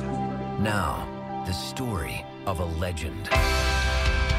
This sounds like a movie that can't travel across the pond very easily. I don't know. I'm charmed. It looks pretty. Didn't didn't do very well over here. Mm-hmm. Did pretty well uh, over there because I mean it's it's much more well known Oh, as of a course. story and the background of all the different teams and what was Brian Clough's thing and how Mm-hmm. do you even say that because I mean it looks like Cloug Mm-hmm, because you know pronunciations are weird that way. But uh, yeah, I mean, it looks like a lot of fun. Where my yeah, Michael Sheen. It's the seventies. Um, he's with Peter Morgan again. They've done Mm. something like nine movies together.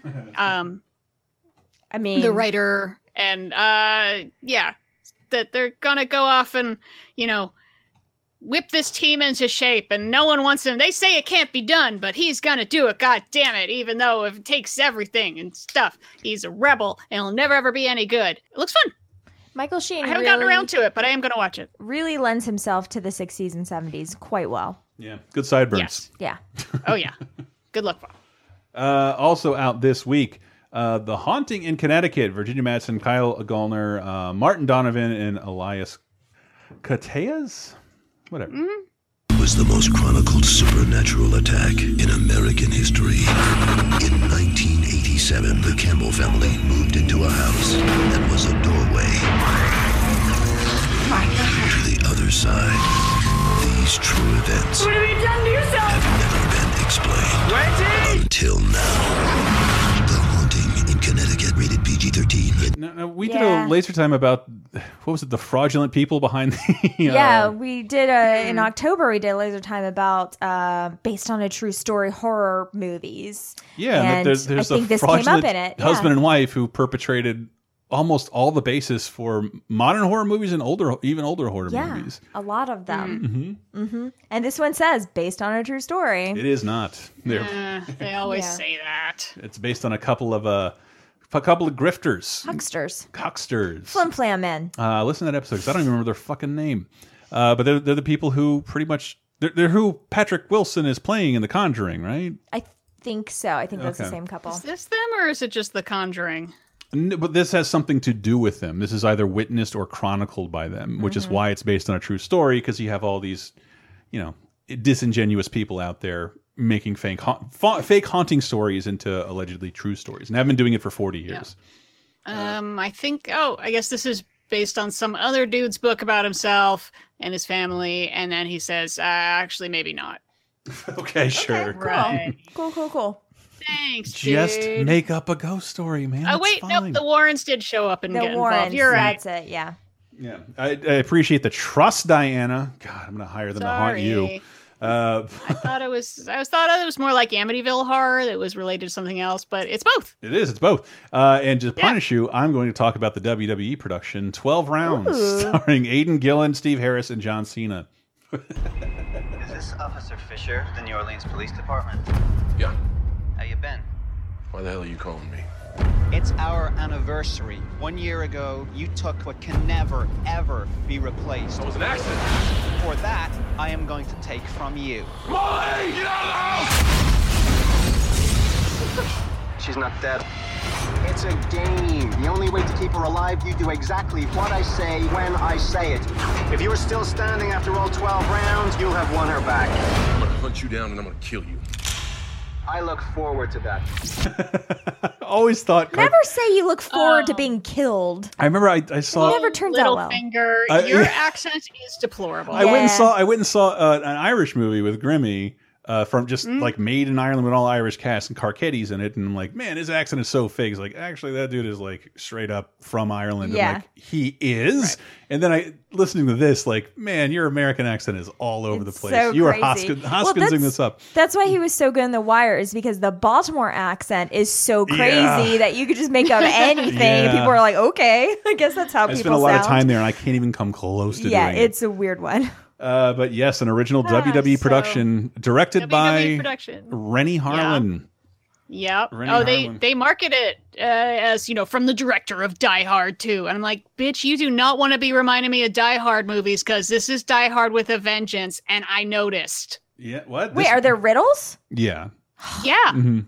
All right, well now yeah, you he's sold like, me. "Oh, I kidnapped your girlfriend, and so you have to uh, do this thing in the next five minutes, or she dies. Okay, and then there'll be the next clue to the next thing. And yeah, You've sold me. I've seen that. I love a, cl- a good riddle situation.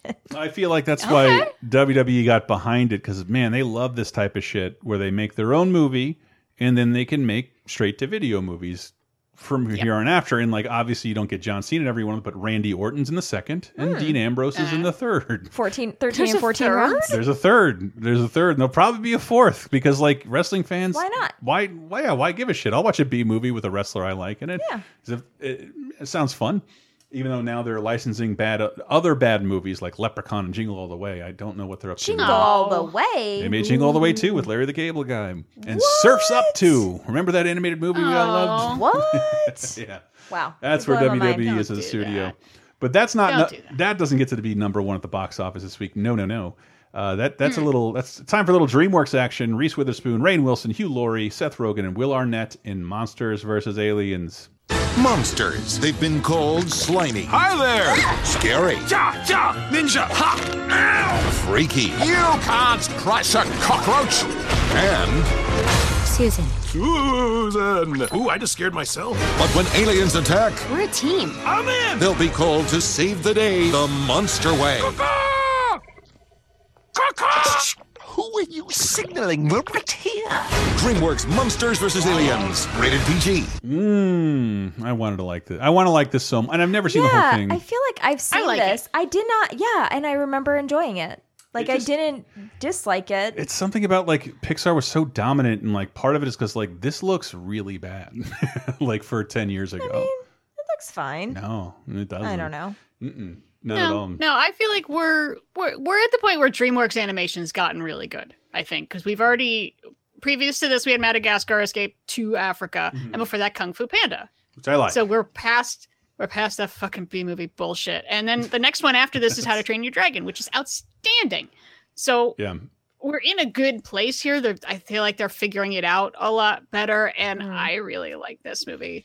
But also, like, there's a lot in here for like 50s Oh, yeah. sci-fi fans, just like Futurama. So yeah, there's a lot to appreciate there. And also, there was a really, really specific to San Francisco joke that just stopped me dead in my tracks. I could not believe they bothered with.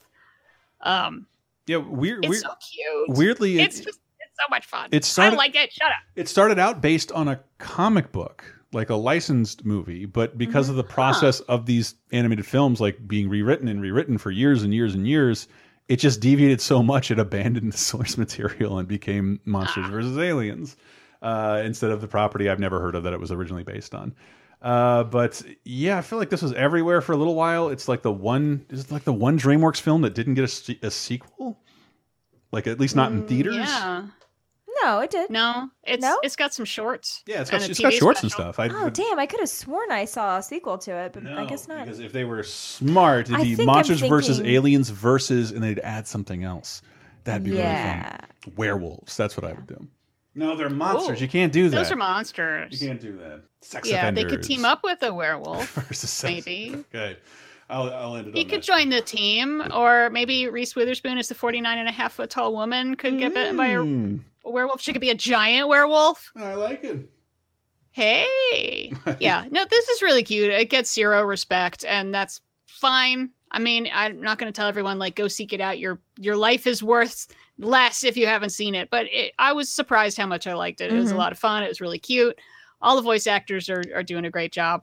And uh, yeah, like I said, they actually have a character yell out like, "No, go stop them over there at the Golden Gate Bridge, but stay away from the Tenderloin. It gets dicey." I get it. Having lived close Yeah. to it, and it was awful.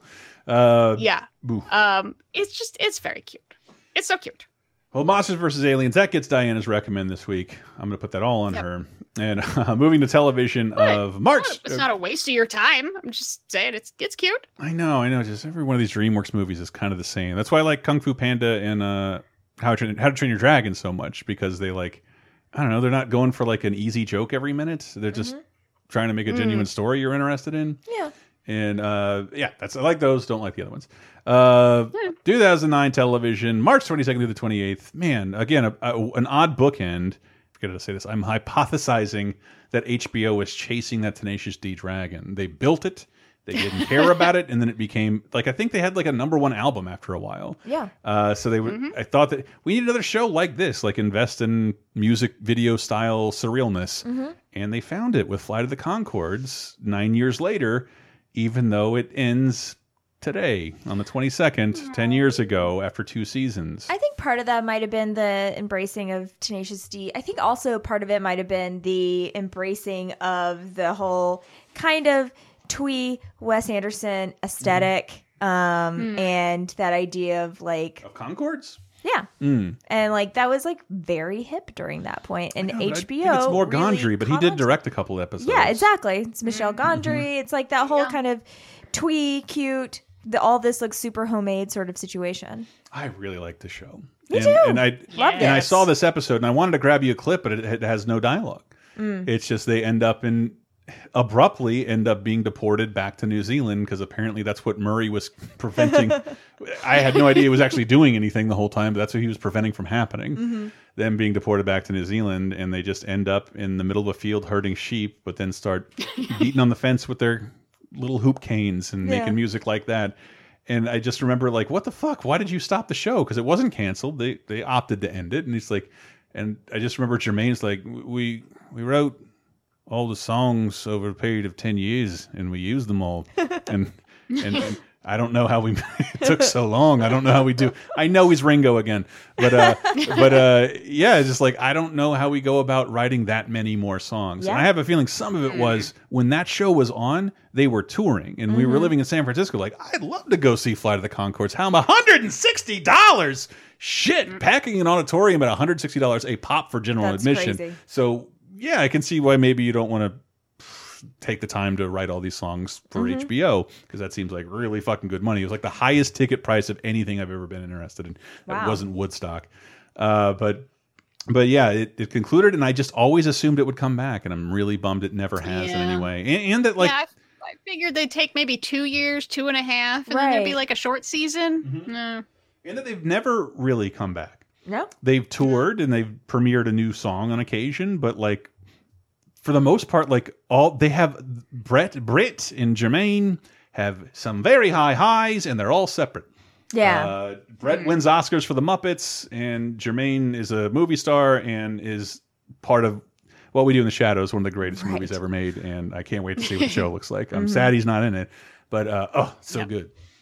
But uh, what's his name? They do have in it is quite good. Michael's been watching Toast of London, which is very strange, but Oh, I really don't know funny. about that. It's that, that same guy whose name I am forgetting right now, but whatever. Murray? Uh, The guy who plays Maury? No. Oh. No, Oh. the, the the guy who's on Toast of London is going to be on What We Do in the Shadows. Oh, oh, Oh, gotcha. okay. oh, oh, yes. Yeah. What, is it Matthew Berry? Maybe. well, I also really appreciate Fly the Con- Conchords for introducing me to Kristen Schaal, who's one of my favorite delightful people. Man, I got to introduce to her. Yes, Matt Berry. Thank you. I for some reason I was thinking Oh, Fucking yeah. rules. Gareth you were talking about Matt Besser, and I'm like Matt Besser. No, No, that guy no, rules. Matt Berry. Yeah. Uh, I got introduced to her, and I'll never get another chance to talk about it. I don't think. And nobody knew it was a parody of reality shows, but it was Comedy Central's contest Searchlight, Oh. and she was a contestant that went fucking ape shit. And I remember Denis Leary was talking all this shit, and like Mm-hmm. they had to come out and say like it's a joke, it's not real. I'm like, oh, I didn't know. It was only four episodes. I had no idea. I thought Kristen Schaal was a real human being freaking out on camera. Mm-hmm. And uh, it was a couple years before she was in uh, Flight of the Conchords, who's now kind of a hallmark of things I might like. Mm-hmm. Mm-hmm. Kristen Schaal is in it. I Um, don't know if I've seen anything with her that I haven't liked. Yeah. Yeah. So Yeah, I think you're right. There you go. And this is Flight of the Conchords is a good bingeable show. I feel like you should take a little time to savor it. Do like two episodes at a time. I agree. Yeah. There's only 22, so you know, really enjoy it. Don't don't watch them all together so they all just run together. Mm-hmm. But uh, yeah, It's really good. And then be, I- you know what? I might have to go rewatch this now. God damn it! yeah, and then be that cool guy who puts occasional song on the on the playlist. Yeah. Um, it's business time. It's no, the Take robot song is where it's at. Yeah. Oh, I like. I got feelings. Hurt feelings. Uh, oh, we can yeah. fight about what we want to go out on. I I picked a Flight of the Conchords song that I like, but you know, if you guys want to arm wrestle, I don't know. Good news. They're all great. Yeah, that's Yep. pretty fun. And uh, on the 23rd, How I Met the How I Met Your Mother, the episode Old King Clancy Yeah. is here. I like to throw a little How I Met Your Mother in every now and then. They're so good with Mm-hmm. creating uh, inside jokes and running gags and stuff in their um, in their episodes. And in this one, we've so Robin's is Canadian. The character who's played by Cobie Smulders, Mm.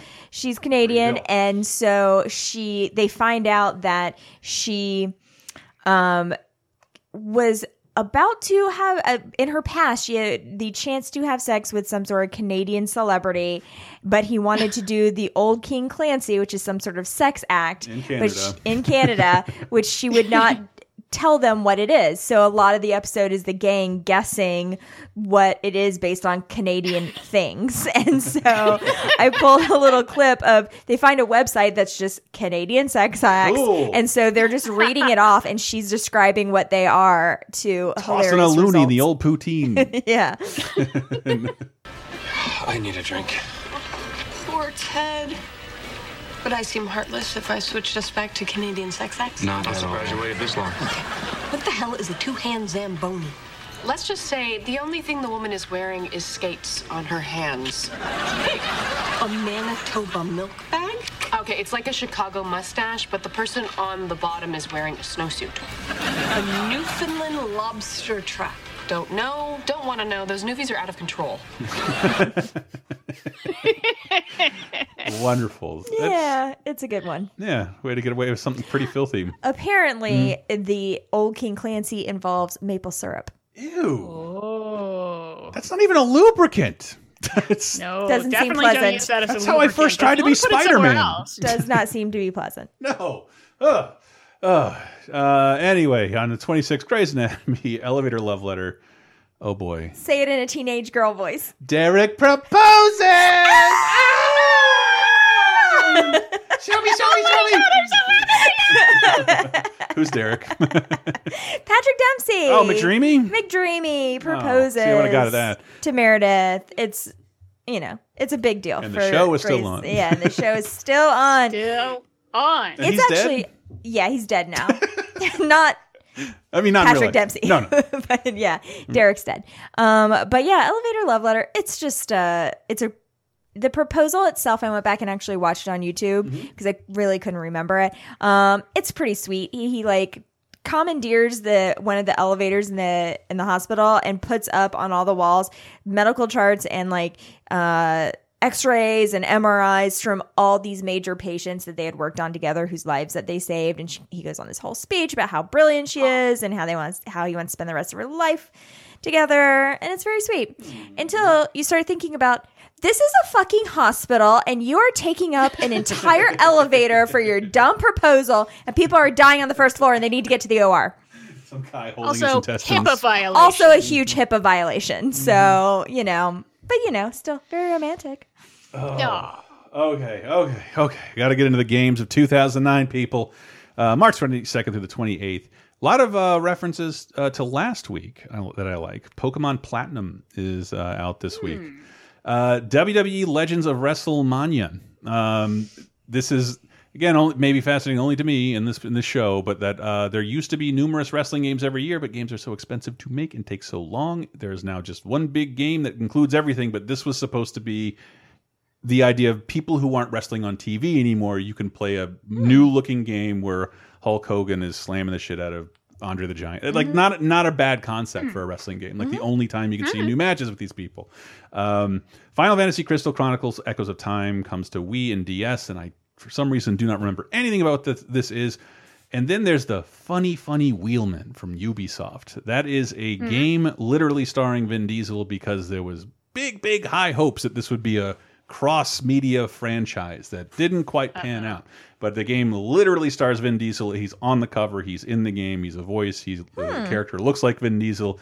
Uh, I'll let you figure out what the gameplay involves.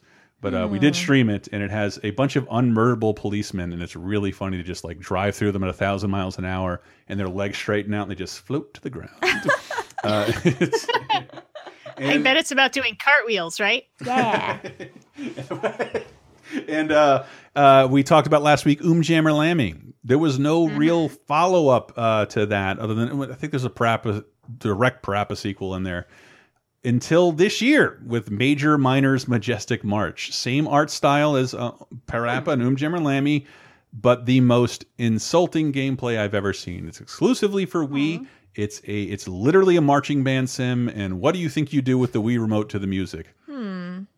Mm, up and down, up and down. It's it's like a you turn yourself into a jerk off metronome, Oh, cool. and that's how you play the game. and it's there it, it's it's hard to believe this is a real thing because it looks really cute and fun, but there's like what the fuck? How am I supposed to have fun with this? yeah. Uh, this is not cool.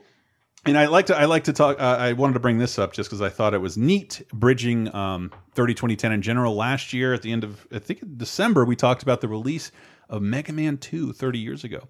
20 years uh, from that point to this week, almost 20 years to the day, Mega Man comes to I Mega Man 2 comes to iOS.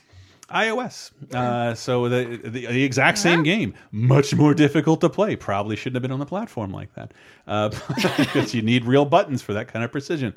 Uh, but you tell us what you think about this stuff in the comments because we got a show just for patrons at patreon.com slash lasertime, which supports all of the Lasertime network. If you'd like to hear us bitch more about Michael Jackson, this would this would be your week. Laser Time, we're talking about uh, other cartoons that should be canceled because of Michael Jackson's influence. Yeah, yeah, that's what we're talking about in a completely serious way. Um, then bonus time, I would imagine we'll be talking a little more about our real thoughts on the situation because I wouldn't really want to put that. I don't want to bum, bum everybody out, but that leaving Neverland Dog is fucked up. Uh, and yes, people had some opinions about it. And uh, yes, and uh, every week you get an exclusive uncensored show, and that's where we can maybe take on occasionally heavier or longer, less pop culture centered or hot button topics. And we do that over there, including reviewing new films on occasion. So that's fun.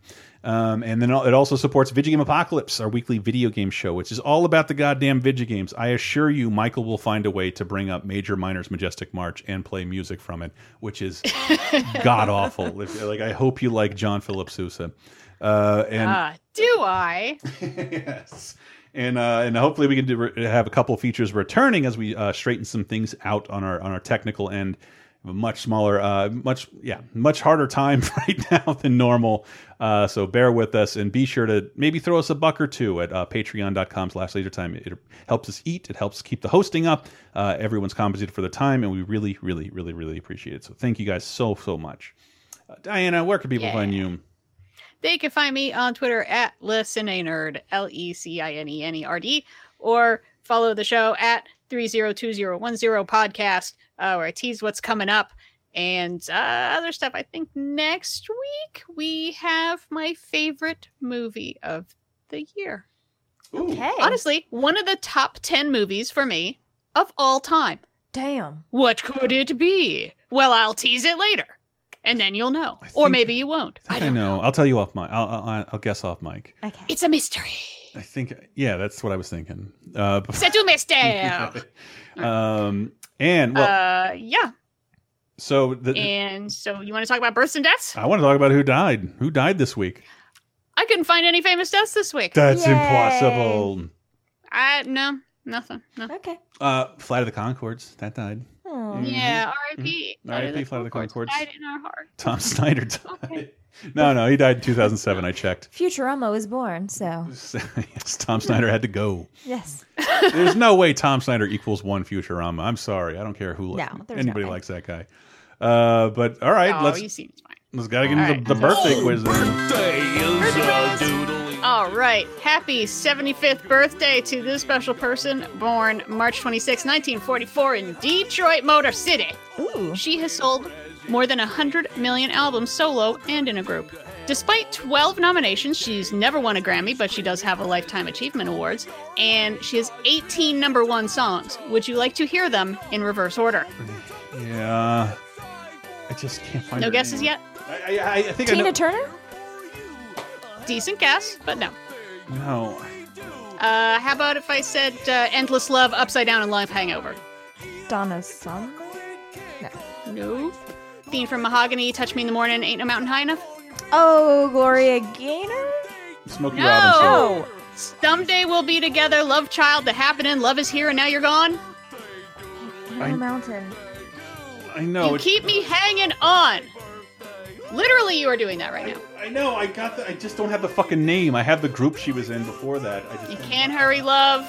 I hear a symphony. Back in my arms again. This is embarrassing. I embarrassing. know it. I know it. I just d- can't. This is so embarrassing. Stop in the name of love. Start talking, and maybe it'll come to you. Um, no, that's when we'll get accused of being old and racist. That's, yeah, can't- yeah, exactly. I'm scared to keep guessing. Nah. Uh, what's it start with? that's where you have to go from here. Well, I'm going to finish listing these. Come see Okay. about me, baby love, and where did our love go? Stop in the name of love. Is that Aretha? That's that's the group. No. Um, What's my name, bitch? uh, Snoop Dogg. What? Oh, this is embarrassing. We have to cut all of this. No, no, don't cut all of this. No. Because when she hears this, and she will, y'all are gonna die. She mm. will straight up murder people because she is Miss Ross.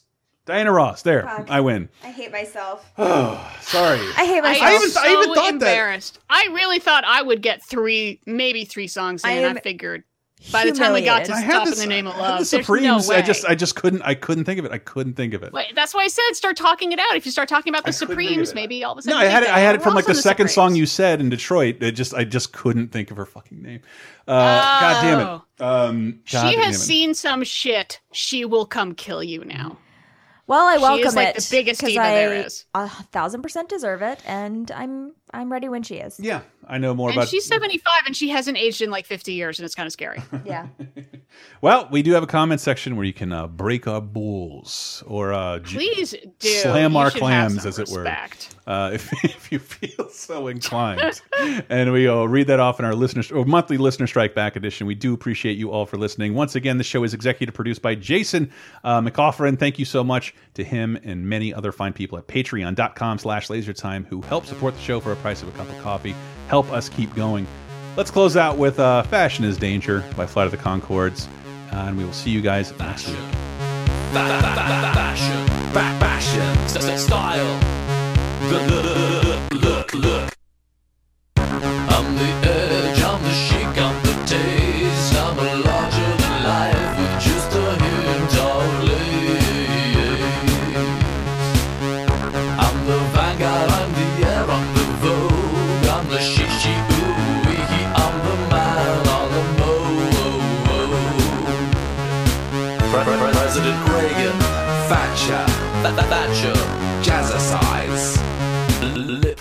Gloss. Ooh, you think you know fashion?